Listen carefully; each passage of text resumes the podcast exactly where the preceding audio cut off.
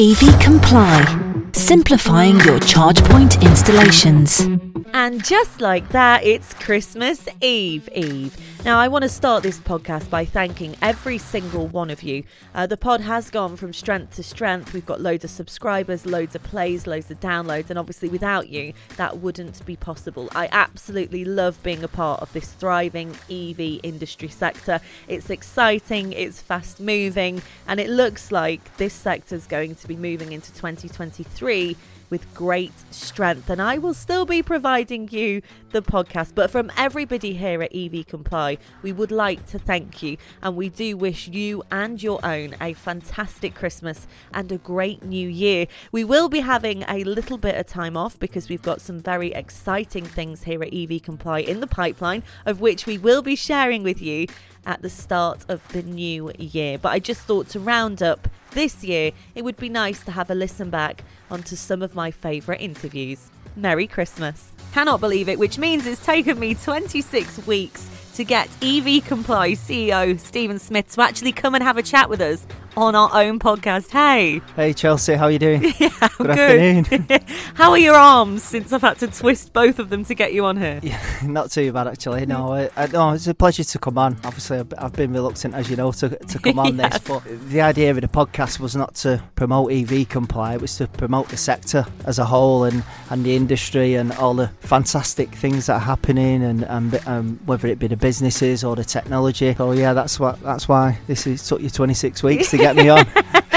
we have spoke to some great people, haven't we? There's, there's been a lot of people actually over the 26 weeks that we've had a chat with. I'm joined with Paul Kirby, head of EV and LCV at Vanarama, the UK's leading independent commercial and personal vehicle online leasing company with nearly 30 years' experience. A massive hello, Paul Kirby. Well, hello. Gosh, I sound really important. You do. Well, we did actually think about placing a print or legend at the beginning, but as you kindly stated, legend would be better. I think so, definitely. so thank you so much for joining us on the podcast today. We really do appreciate it. No, it's, it's a joy to be with you, and uh, it's always good to have an opportunity to talk about the things that we're going to cover today. Uh, vans and cars moving to electric vehicles. And so, one thing that we've actually done with electric vehicles in particular is actually give away something. So, this isn't this is a part of our proposition, but it's around making life easy for the customer. And it is to give away an electric vehicle charger at your home. So that's you know something that came out from research was that people were scared of electric vehicles. How do I charge them? When you can wake up every morning with the vehicle on your drive with a full charge and you can be really confident when you go to use that vehicle. So we wanted to make our customers more confident in this transitional phase running up to 2030 when of course all vehicles will be electric. The um, results basically said that 83% of commercial vehicle customers would consider an electric van as the next vehicle or car um, for their business in particular. However, 90% did admit to not really knowing enough about EV and maybe being a little bit apprehensive. It's good, good that you bring that out. That that research was very enlightening, and um, and the one of the most uh, enlightening aspects of it was the commentary that came back. So we, you know, we obviously had some yes/no answers that got us to the, the, all the percentages. But what was also interesting was um, the, we gave them some free type text, you know, where people would just say, you know, this will never work, or you know, uh, loads of feedback with lots of different things. But there was all around. Really, we don't know enough no idea what this is. It sounds like a really good idea. I want to help the planet, but you know, it won't go far enough. I, I can't charge it quick enough. And all of these are, are actually quite relevant in some cases because we're not ready, certainly from a van or a commercial vehicle point of view, we're not ready to change everything to electric today. Cars are, are growing faster, but um, but the commercial vehicle world is, is not quite so much. But one of the things that we have found that is the charging bit is really important. So understanding charging, you know, how do I charge at home? How do I charge at a workplace? So you might have a charge point fitted to your offices. Companies now doing that. And then uh, out in the public world, and this is where it gets a little bit complicated, and um, the charge point providers themselves don't always help uh, because they make it complicated. They make you want to go to their one or two hundred charge points rather than everybody go to any available charge point. And it's no one uh, network is big enough to serve the whole of the UK. So you can't rely on just one type of charging, unfortunately. And so interoperability, um, which is basically the ability to go to any charger and just pay for the energy, is has been one of the things that's uh, you know we're questions and problems that we're trying to solve with our customers. And we you know we've got some ideas that are not quite there yet that are, just around the corner. Um, but also the other aspect of, of what people want is that education. They want to know more and they want to have a place where they can come, they can look at vehicles, they can um, understand about charging, they can ask the questions that they want to ask, um, and not feel stupid about it, but and, and be able to kind of navigate to those answers. So there's no better place than the web page and we're, we're just about to launch our EV hub or grid, as I think we're going to call it, um, where people can just come in and kind of get everything that they need. So I'm currently joined with Sam Clark, Chief Vehicle Officer at Gridserve, who are in fact the brains behind the UK's first electric forecourt. Hello, Sam. Hi, Chelsea. Nice to be here. Hi. Yeah, thank you for joining us on the podcast. We really appreciate it. So, I mean, I think I've just said it the UK's first electric forecourt. That's a pretty cool claim for you to have, isn't it? Yeah, it may even be the first one in the world. We're not entirely sure, but we certainly think it's uh, it's definitely the best, or the first one in the UK. Yeah, so we're incredibly proud to get it up and running now. In, now, in a challenging time as well, of course. Well, of course. I mean, fortunately, the EV sector is going even during this challenging time from strength to strength, which is brilliant. And the fact you have been able to, you know, still plough on and get it done is, is great. So I suppose really what I first want to know is how did you pick the site? Choosing the site must have been hard because it's the first one. You know, how did you go about choosing that? Yeah, I mean, it's, it's one of over 100 sites we're going to build around the country in the next five years. So we've got really, really um, fierce ambitions to get that done. Um, the one in Braintree in Essex just happened to be one that um, the stars aligned first with, and we've got a we've got a very complex data set that we have to analyse to see what the best location is, and it's it's based on a, lot of parameters, but things like um, uh, vehicle movements around the busy roads. It's on a very busy uh, dual carriageway in the A131 in Great Notley with thousands of cars uh, travelling down that road every single day. Um, then we've got grid connection considerations. Um, as well as where our energy is coming from. We, we build and own solar farms as well, so we've got a we've got a location 44 miles down the road, which is a 60 acre uh, solar farm, which is generating all the energy for site, as well as um, as well as other other means of use of that energy. So so yeah, there's a, there's a number of different things. Obviously, the demographic, the population. There's all sorts of things which, which go into the mix, uh, and then of course all the planning constraints and, and the uh, you know, the substation upgrades or building of substations, etc. So so we've got a five megawatt grid connection on site, which is pretty big, as well as yeah. six megawatt hours of energy stored as well. So, so yeah, it's it's a seriously uh, serious site, and then takes an awful lot of effort to get all those things uh, set up so that we can go live.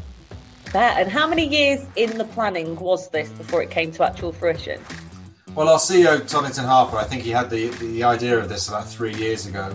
Right. Uh, we spent the last two years preparing for this one, and I think uh, we broke ground earlier in the year on this site and, and, and, got it up and running just before the end of the year, which is great.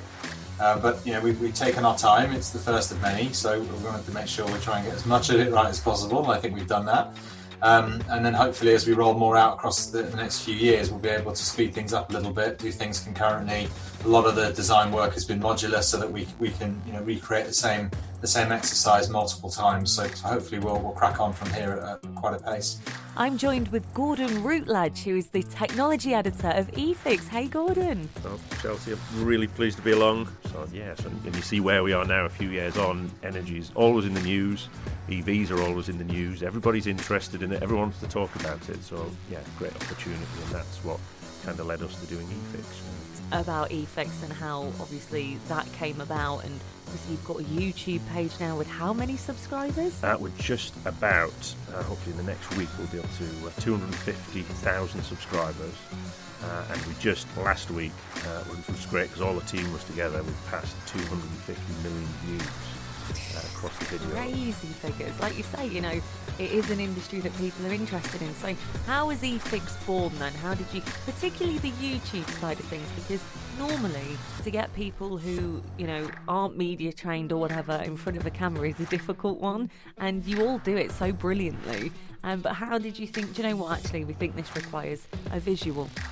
Yeah, I mean, it's a strange story. So our original plan, because I'd been in a business where I did trade shows, which was a great business, and that's what we set efixx up to do, to do small trade shows. We're, we're bobbing around the country doing things for electricians, pop-up events, and um, obviously lockdown came along. So we, we had uh, we had 20 events planned just going into the start of lockdown. We had to cancel them all. And we always had the YouTube channel sort of ticking around in the background because that's what, what one of my colleagues, Gary and Joe, had, had already built quite successful uh, channels in the space. So we thought, like, what we're going to do? No, this is an absolute disaster, this whole lockdown, so we're going to have to double down on the YouTube channel. Um, so the, the, our studio's in Skipton, uh, and that was really built to store stuff for our live events. So we literally had to take the stages that we used to use on the road, and that became our first bench. And when we looked at our early videos, it was basically what can we use as a table? Because bear in mind, nothing was open; you couldn't get anything. Of course. I And- love this. And, and we started uh, going to YouTube, um, and, and yeah, so so doing sort of. I guess we always try and give some form of education in the videos, regardless of how you know crazy or off the wall we go in them. There's always hopefully an element of learning in there, and then we, we, we just built the channel from there. And we just started. So, and we're all. I- I, mean, for us, we're all big fans of Top Gear, so we're, we're not uh, we're not averse to stealing formats from from other shows and try to adopt it for the, for electricians. Fabulous. I love it. And it's always delivered with a lot of high energy, a big smile, and a lot of banter. I find your videos very, very funny. Now, you've gone on from. So I'm currently joined with Gary Frost, who is in fact head of Rolec EV contractor relations. Hello, Gary. Yep, no, it's uh, great to be here and appreciate you inviting me, Chelsea. Thank you. This week we've been touching upon obviously the fact that, you know, are we going to reach a point where there's a lot of electric vehicles and there aren't the charging facilities, which I think you've kind of touched upon. And I think sadly that's looking likely, isn't it? Unless we kind of massively pull our socks up. So this week I've been asking people, would you be willing to share your charge point with a neighbour? Um, because they reckon that maybe you know kind of cross charging um, sharing of charging would be a good way forward what do you think about that or do you think maybe there's a better solution out there Um, I think it's uh, an option. I, I guess firstly, it depends on your relationship with your neighbour. Um, you know, if you if you don't like each other, then that's probably yeah, that's probably not going to be a viable option. But but yeah, if if you know if if you're friendly with them, then I guess yeah, I don't know how you would do that in terms of. I suppose you, you're having to rely on them or yourself paying for what you what you use, of course. Um, we have a, a, an app-based solution like that, um, so you could see all of your usage on your Home Smart app. Um, but then it's showing, you, you know, I don't quite know how that would work in terms of which vehicle would charge. Perhaps you'd have to meter that in a separate way. Um, so yeah, I'm not opposed to that idea at all.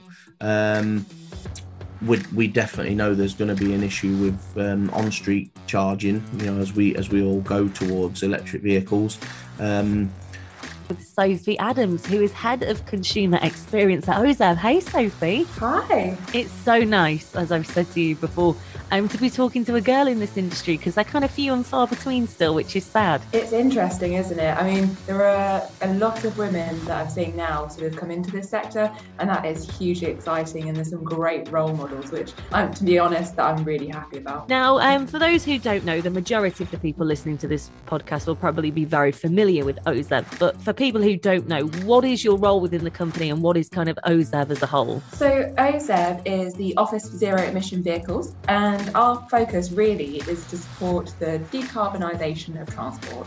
So, we can start to tackle climate change and meet our long term targets to get to a sustainable future. But what we really want to do is reduce emissions to improve air quality, reduce carbon emissions, and help the future generation. And my role is to improve the consumer experience so consumers can use the charging infrastructure really easily to make sure that they want to buy EVs and that people can really easily travel wherever they want to across the UK, even go into Europe, and that this process of charging is really easy, simplified, and everyone is happy. And for example, on World EV Day, we had announced uh, more detail on sort of what we're going to do in the near future. But to be honest, we're looking at how we can make sure that the grant makes the most difference and constantly keeping them under under review. So, what do consumers need? What do installers need? Um, and really understanding what what is the function of all of this. Another week, another podcast here at EV Comply, and I'm actually joined with a special guest. A huge hello to Will Maiden, who is in fact the co-founder of Hello. Hey, Will, are you all right? Yeah, I'm fine. How are you? How are you Yeah. doing? Yes, thank you. No one asks me, Will. no, I'm joking. People ask me a lot. I am good. I am good. Like most, very busy, as we've just said before, off mic. Now, Fuuse is an operating system for EV chargers, isn't it? Do you want to elaborate on that, Will, for the listeners for me? Yeah, I can do. It's um, so we're a, a, a UK-based uh, firm, uh, and we've created a hardware agnostic charge point management solution. Um, so, what does that really mean? Well, um, we can work with pretty much any OCPP charger out there, so you can get all of your chargers, regardless of brand and make and manufacturer, on the same system and benefiting from the same uh, innovations that we've pushed through our platform. So, um, yeah, so we, we offer offer that centralized um, view of charge points, basically. Okay, so I'm going to say something maybe a little controversial, but how smart is smart charging really? Well, well, uh, it's, it's it's genuinely a really interesting question. We uh, we spend quite a lot of time uh, inwardly debating that and outwardly debating it, and talking with organisations uh, like Innovate UK and and other government bodies about what what is smart charging, because there's a lot of I would say misconceptions, but misconceptions is probably the wrong word. There's a lot of different views as to what makes up smart charging. Um, so, from one extreme, people will say, well, smart charging is just a charger that's connected to the internet. Um, so, if you have a, a wireless connection, a wired connection, or a cellular connection to the internet, if it can be controlled from outside, that's smart charging. Absolutely, on the other end, there's the, there's the point of view where you plug in you don't have to do anything, and the car, uh, the car and the charger work together and charge your car so that it's ready for when you leave. So there's a real variety in between there, and there's a variety of what can be included and what isn't included in smart charging. Um, I mean, it, it got so confusing that on uh, we, we tried to, and we have actually defined, and I can share this with anyone who's interested, a, a sort of five, four point different plan as to what we think makes smart charging right right down to what's included, whether it includes looking at the, the, the, building to check there's power to do this, or whether it includes looking at the historical use of the vehicle to predict usage. We got sort of four different levels that we quite happily share with people to try and get some standard. Yeah, well, that's the thing, isn't it, really? I mean, this is happening. It's a movement that obviously is going forth, whether people like it or not. But I do think, you know, the regulation is very scarce in this sector, isn't it? Yeah, and I, and I think the the requirements are very different depending on what you're looking at as well. A home user having a smart charging solution um, is beneficial for them, but but it's a very different problem and a very different solution to a fleet having a smart charging solution, just by the sheer number of vehicles attached and, and, and, and the calculations that need to be carried out. And this week on the pod, we've got Grace Webb. Hello, thank you for having me. For the listeners who don't know about you, uh, Grace is the presenter and the face of Driving Electric, which is an online platform that basically talks about everything, Grace, doesn't it, to do with electric cars? You've got facts, advice, reviews, and all that kind of stuff, haven't you? Yeah, exactly that. So you can mainly find Driving Electric on YouTube or on their website. And like you say, it's just full of information that people might want to know to turn to driving electric. Fabulous. And what people I'm sure will know is that you are actually a part of the team for fifth gear, aren't you? So um, in its 29th series, this is really exciting. We loved this. Fifth gear went fully electric and Yes. um, it's now fifth gear recharged. We love that name. And your, Yeah. your role there, Grace, is to investigate everything to do with electric, basically. And that's always been your role, hasn't it? Like renewable energy, the extending range. So, like my nieces and nephews will probably they, they might drive a petrol uh, petrol or diesel car once or twice as a gimmick, but as a day-to-day car, they'll probably only have electric cars, and it's yes, strange to think that the world is changing quite rapidly. Thank you for listening, and a massive thank you to all of the contributors who have been featured on the pod and for all that they've contributed towards the EV industry.